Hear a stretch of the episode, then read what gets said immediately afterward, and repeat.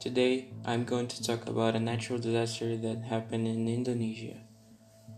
On December 26 of 2004, a tsunami hit the west coast of Sumatra, Indonesia, a natural disaster that no one would prevent.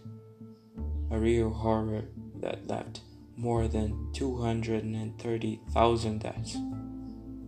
For sure, one of the biggest natural disasters in the world.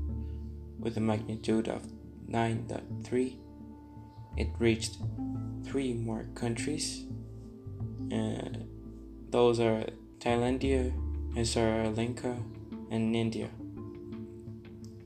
The lessons learned after the event were that to prevent the devastating effects of future tsunamis, these countries had set their priorities in achieving goals like development of Indian Ocean early warning systems and researches of programs of tsunamis. And that's it.